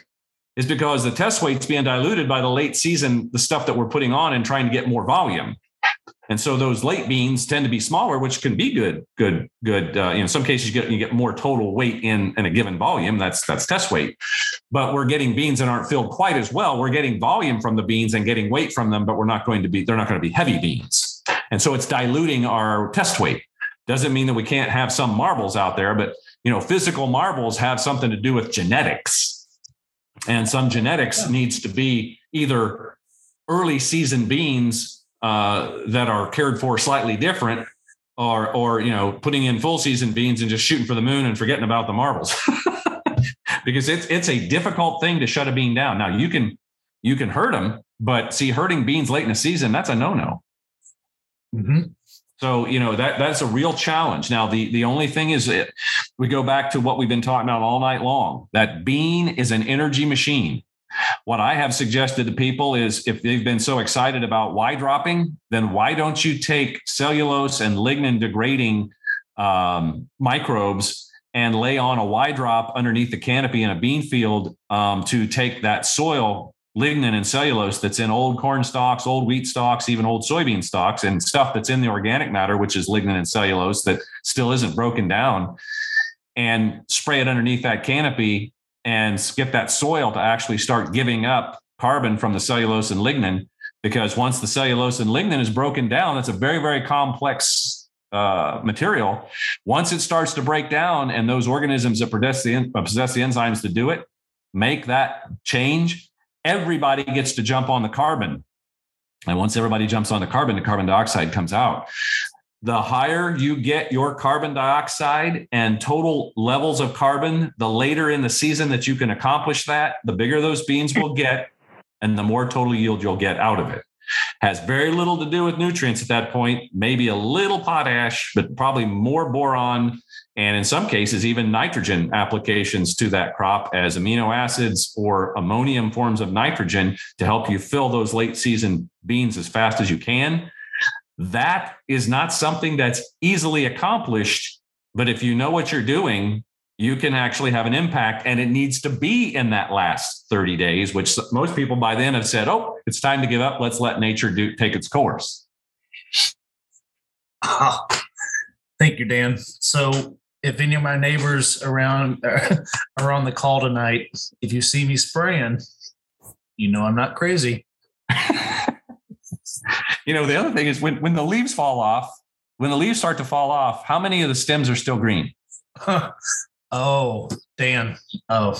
Are green stems still making are, are green stems still making chlorophyll? Hey, Dan, if it's green, it's good.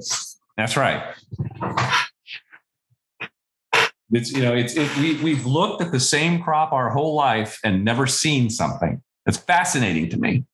And when I tell people that if a, if the stalk is still green when the leaves have fallen off, it's still making it's still making food. Those those beans that fill from from what's a half an inch of a pod that was three weeks ago to full beans. How does that happen when the leaves fall off?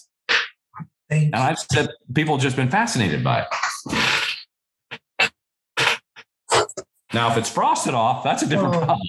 So, yeah, I know. Thank you, Dan. I really, really appreciate that.